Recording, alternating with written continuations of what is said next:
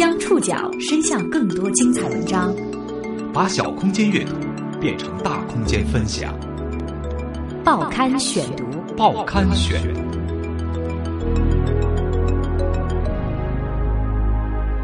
把小空间阅读变成大空间分享，欢迎各位收听今天的报刊选读，我是宋宇。今天为大家选读的文章综合了《新京报》、新华社、中国新闻网、腾讯体育、无锡日报的报道。中国人的愿望终于实现了。他曾担任国际奥委会副主席。最后我陈述完的时候，一个女士高声喊 “Bravo”，那引起大家的鼓掌。他曾两次作为北京申办奥运会的陈述人。In 2008, are awarded to the city of Beijing. 他教会了萨马兰奇说北京。他已经要他的秘书啊来这个问我“北京”两个字到底怎么准确的发音法。他被认为是中国申奥之父。他就是何振良。一月四号下午，何振良在北京因病去世，享年八十五岁。他对于中国奥运的贡献众所周知，但到了晚年却屡次遭到体育局官员的明批暗访。报刊选读今天为您讲述奥运老人何振良。二零一五年一月四号下午。国际奥委会原副主席、中国资深体育工作者何振良在北京因病去世。这天距离他八十五岁的生日刚刚过了六天。对于何振良，国人最熟悉的一幕发生在十三年前。The games of the 29 Olympiad in 2008 are awarded to the city of Beijing. 那是二零零一年七月十三号晚的莫斯科世界贸易中心。当国际奥委会主席萨马兰奇宣布北京获得二零零八年奥运会主办权之后，一楼新闻中心大屏幕上久久定格在一个动人的场面上。何振良眼含热泪，与排着队上前祝贺的国际奥委会委员逐个握手拥抱。开始的时候很激动，但是呢，我还能控制。但是就当委员。一个一个排着队上台，来这个年迈的、年轻的、这个资格老的、资格新的委员的那些都上了台，来排着队来跟我握手拥抱。特别是像这个台北的我们海峡对岸的同胞吴军国先生，他是完全是流着眼泪来跟我拥抱，说我们中国人的愿望终于实现了。这个时候，我这个这个我这个在眼眶里面的。就眼泪再也流存不住了，这也就流了下来了。实际上，北京成了这一信息，并不是在萨马兰奇说出北京那一刻才为世人所知晓。三个人都签完字以后，撕开信封往里面套的时候，我就知道北京看起来成了，因为没有一个城市有北京这样的实力，可以在第二轮胜出来。萨马兰奇拿着信封走过何振良的时候。两位老人眼神的交流已经提前泄露了秘密。早于全体中国人几秒，何振良应该提前有了幸福的感觉，而这提前的几秒，正是对他辛苦工作的奖励。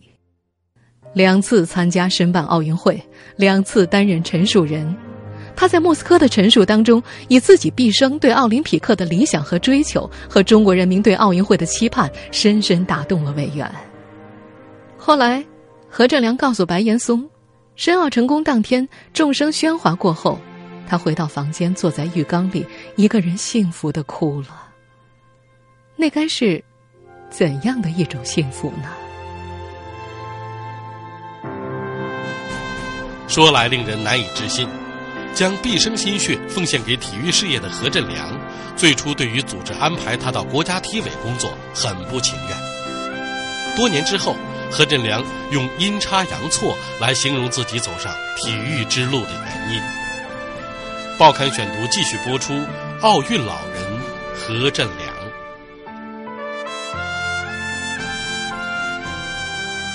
一九二九年十二月，何振良出生于江苏无锡。抗战期间，他随家人到了上海，就读于法租界比较有名的中法学校。在这七年的学习，为他日后的法语打下了扎实的基础。一九五零年，二十一岁的何振良从上海震旦大学电机系毕业。当时新中国刚刚成立，由于大量的外事活动需要翻译，共青团中央到上海选调外语干部，何振良被相中了。就这样，他从上海到了北京。如果没有与奥运结缘，何振良也许会是一名出色的翻译家。上世纪五六十年代，毛泽东在接见外宾的时候的法语翻译大多是由何振良担任的。不仅如此，毛主席还把何振良介绍给了周恩来总理，以至于他有机会多次以翻译的身份随总理出访。长期在领袖身边耳濡目染，对何振良的人生产生了很大的影响。他不仅从总理身上学到了做人的道理以及敬业的精神，也结识了一大批欧洲朋友。一九五二年七月的一天。何振良临时接到出国通知，要他作为翻译参加在芬兰的赫尔辛基举行的第十五届奥运会。在此之前，他还不知道奥林匹克为何物。所以在一九五二年，我们新中国第一次派出体育代表团去出席第十五届奥林匹克运动会的时候，我作为翻译职业去参加了。当时新中国成立还不到三年，由于国际奥委会内部反华势力阻挠。一部分委员拒绝邀请中国参加第十五届奥运会。经过艰难的斗争，直到奥运会开幕式当天下午，中国才收到了奥运会的邀请。根据周恩来总理在奥运会上升起五星红旗就是胜利的指示，一个由团中央书记荣高堂担任团长的四十人体育代表团连夜赶往芬兰。由于时间仓促，大部分的运动员都未赶上比赛。只有游泳运动员吴传玉参加了一百米仰泳的预赛，可惜遭到了淘汰。但这是奥运会历史上第一次升起五星红旗，也是何振良个人多个第一次。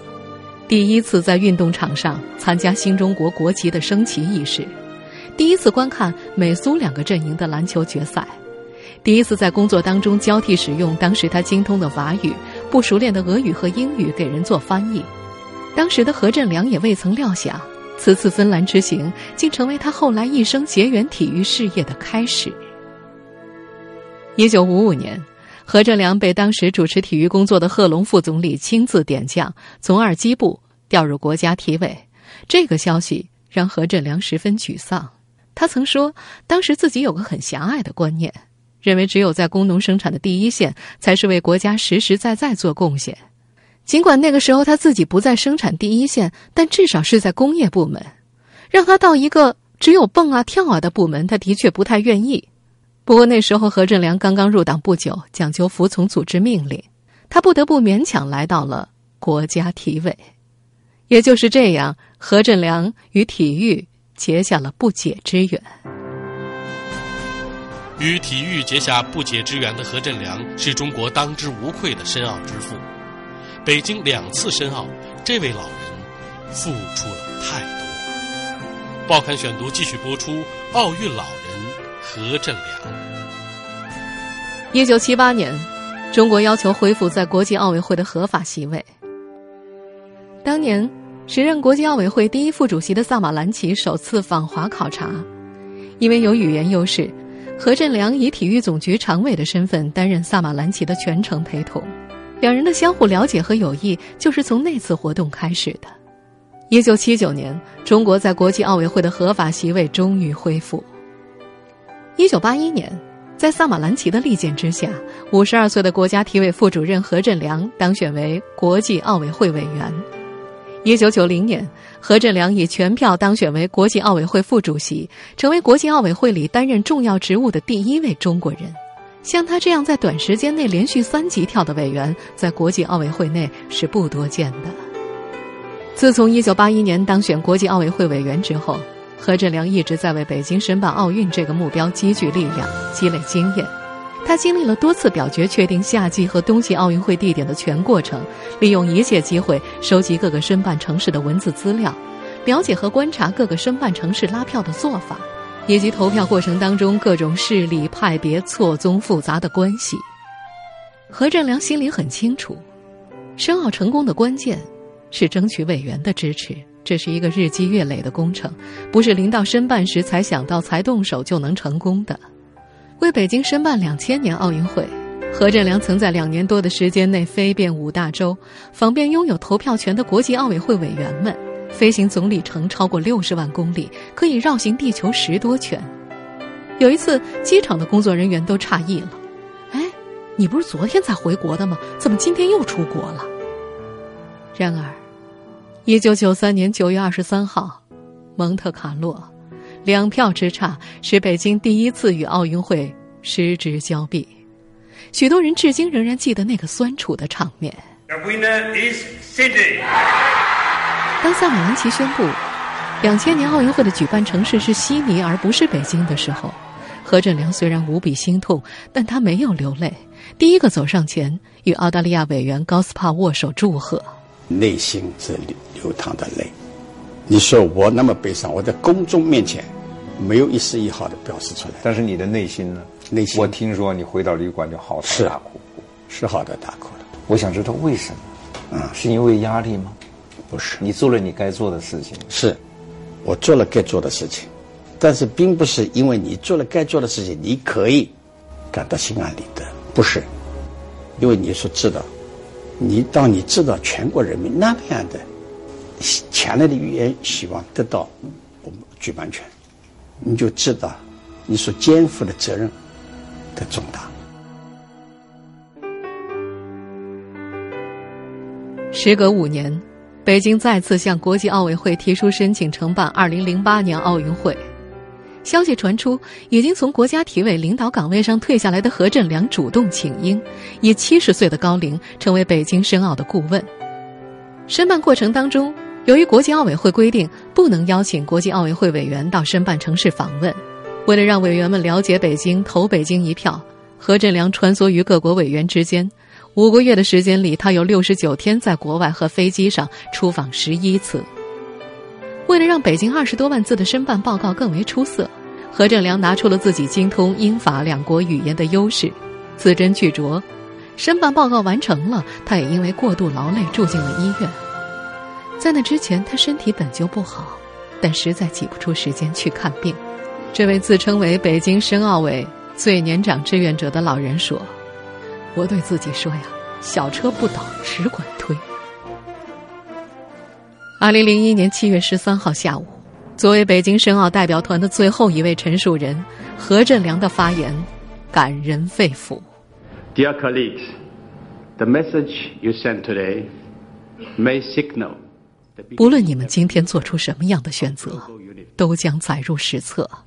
但是，只有一种决定可以创造历史。如果你们把举办2008年奥运会的荣誉能够授予北京，我可以向你们保证，七年之后的北京将让你们为今天的决定而自豪。Thank you and merci à vous。在国际奥委会工作期间，何振良与萨马兰奇并肩工作，他还教会了萨马兰奇用中文念“北京”两个字。七月十三号全会开会的那天早晨，他已经要他的秘书啊。就是来问我“北京”两个字到底怎么准确的发音法，那么我就把北京拼音的这个文字，这是 J I N G J 之前再加上一个 D，那么加上一个 D 以后啊，再也不可能像西班牙文那样那个 J 念成呵的声音，不会念成北京，那只能北念北京。再后来，大家都听到。十三年前的那个下午，萨马兰奇在全世界的关注之下，字正腔圆地念出了“北京”两个字。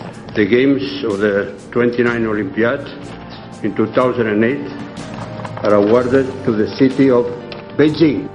二零零一年北京申奥成功之后，何振良逐渐淡出了大众视野，在国人心目中。何振良的名字与北京成功申办2008年奥运会密不可分。然而，作为中国的申奥之父，这位功勋人物却屡次遭到体育总局官员的明批暗访，甚至到了晚年还被人在书中指摘。这究竟是为了什么？报刊选读继续播出：奥运老人何振良。和中国体育圈的其他官员相比。何振良一直显得很特殊。作为国家体委的外事干部，他从上世纪八十年代初开始进入国际奥委会这个非官方组织。一九八五年，何振良的双重身份都升级了，他被任命为国家体委的副主任，党组书记，又当选为国际奥委会执委。在国际奥委会，何振良拥有出色的语言能力，又善于协调各方关系，被评价为罕见的不可收买的委员。他也曾高票出任国际奥委会副主席，是中国记者眼中为数不多的亲近媒体又有国际范儿的中国体育官员。然而，在国内，身兼国际奥委会官员和体委副主任，矛盾总是不可避免。央视主持人罗洪涛回忆。何振良经常直言不讳地教育中国同事应该如何和国际奥委会的人打交道，哪些言行是不妥的。但是，他这样的交流方式肯定要得罪很多人。某届全运会的开幕式，国际奥委会的一位高官携夫人出席。当时，国家体委的一位领导走上前来，首先与这位高官握手。何振良在一旁提醒，应该先和高官的夫人致意。那时。领导的神色显然带着尴尬。北京奥运会前后，何振良更是多次被官场同行明批暗讽。这位北京申奥成功的最大功臣，在很长一段时间里都备受非议和委屈。二零零七年，前国家体育总局党组书记李志坚曾在中国体育报撰文称：“是不是体育外交家？是不是奥林匹克外交家？更要紧的不是看坐了多少万公里的飞机。”不是能以英语、法语与多少国际奥委会委员聊天儿。文中更多次表示，由于宣传走偏，造成了体育外交家、奥林匹克外交家的名不符实。媒体普遍认为，李志坚所指的人就是何振良。在位那些年，何振良的工作其实主要是在东西方文化间做沟通，而且更多的层面上，则需要引导中国有关方面熟悉、理解和适应国际奥林匹克运动的游戏规则。中国与国际接轨，无疑是一项比修建两条铁路更加艰难的任务。对于每一个中国政府的相关人员而言，这难度不仅仅存在于技术上，也存在于内心情感上。何振良的特殊身份决定了他既要履行政府官员的职责，尽可能争取国家利益，又要为国际奥林匹克运动发展来考虑。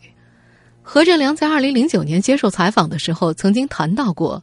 两个身份之间的平衡。我既要忠诚于奥林匹克的精神，因为我认为奥林匹克的精神确实是可以促进人民之间的友好啊，超越政治、政治呃这个意识形态等等这些的不同，是吧？另外，在这里面，我捍卫自己的国家的利益，是符合奥林匹克的健康发展的这个要求的。人们可以想象，这两种身份一定会有矛盾的时候。无论当事者如何富有平衡的智慧，也难以让所有利益相关方满意。误解与隔膜也不可避免。二零零八年北京奥运会结束后，人们已经甚少听到何振良的消息，如同平静生活中的一阵波澜。晚年，何振良和同为中国体育泰斗级人物的袁伟民之间，却爆发了一场不大不小的风波。报刊选读继续播出。奥运老人何振良。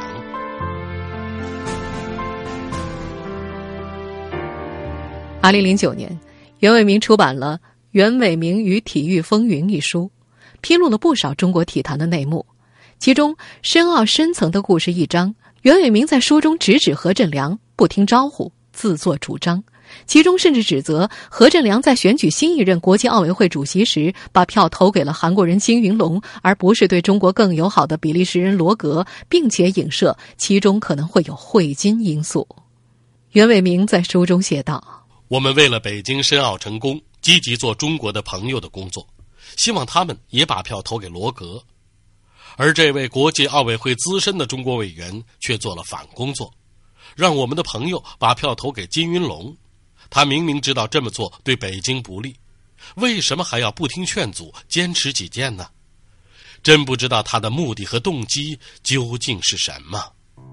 谁都能够看出，袁伟民书中所写的国际奥委会资深中国委员就是何振良。这本袁伟民的自传如同一颗重磅炸弹，在国内媒体圈引起了轩然大波，让何振良这个在大众眼中的申奥最大功臣的形象受损。袁伟民自传在中国媒体间引起轩然大波的时候，何振良正在意大利米兰参加第二十七届国际体育电影节的开幕式。这场开幕式上，国际体育电影电视联合会主席阿斯卡尼为何振良颁发了卓越荣誉金花冠奖，以表彰何振良在传播体育文化和体育精神方面的贡献。开幕式之后回到酒店，何振良才发现记者们给自己发的短信。当时。呃，记者来采访我的时候，我说你念念给我听听看，这个他是怎么写的？书里面一写，我边听一边笑。最后我就说你信吗？因为编的太离奇了。不过那段时期正是全运会即将开幕的日子，何振良不想在这么重要的日子再起风波，没有及时做出回应。在整个事件的过程当中，何振良只接受过两三家媒体的采访。我们来听听。他自己对这件事的回应：无记名的投票，谁都不知道我投了什么票，嗯，除了我自己之外，嗯，对不对？所以居然这个写这本书的人说我是投了另外人，不是投了罗格的票，简直可笑嘛！这个在从何而来？这个谣言，何振良到底把票投给了罗格还是金云龙？事实上。萨马兰奇即将卸任之前，与何振良的谈话当中，已经明确表示了支持罗格继任，而罗格也表示会支持北京申奥。然而，韩国人金云龙背后也有很多奥委会委员的支持。何振良说，在当时复杂的形势之下，他为了争取金云龙阵营的委员将票投给北京，名义上答应了金云龙的要求，联署提名他为候选人。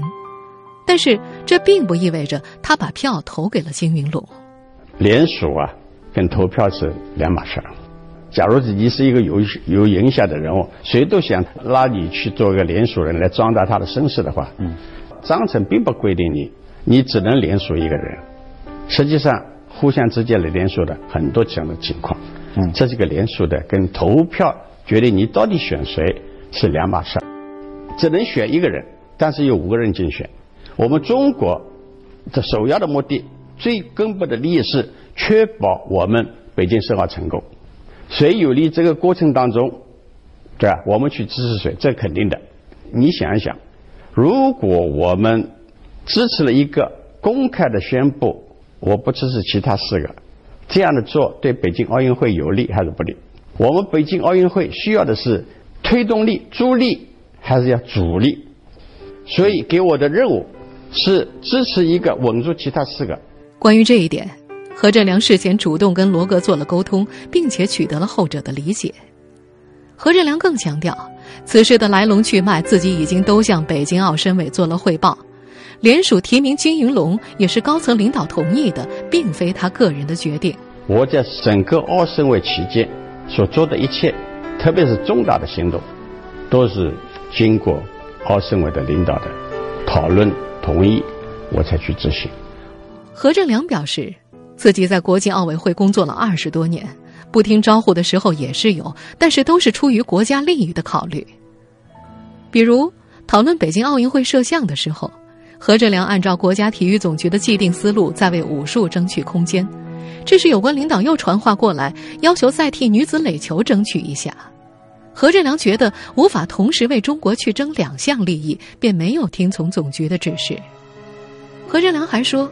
国家体育总局在申奥的时候想成为主导者，但是他认为北京市才是申奥的主体。何老的妻子梁丽娟也曾经替何振良鸣不平：外事工作呀，许多时候需要当场做决断，什么事都层层汇报，怎么可能呢？曾经有人建议何振良也出书予以反驳，不过每听到如此，他都摆摆手，不再提及。至于个人的清白，何振良曾经用一句唐诗来形容自己：“洛阳亲友若相问，一片冰心在玉壶。”如今，斯人已去，曾经的争议、误解和委屈都随着那段历史一起被翻过。这一切，也许正像梁启超先生所说的那样：“天下为庸人。”无悔无欲。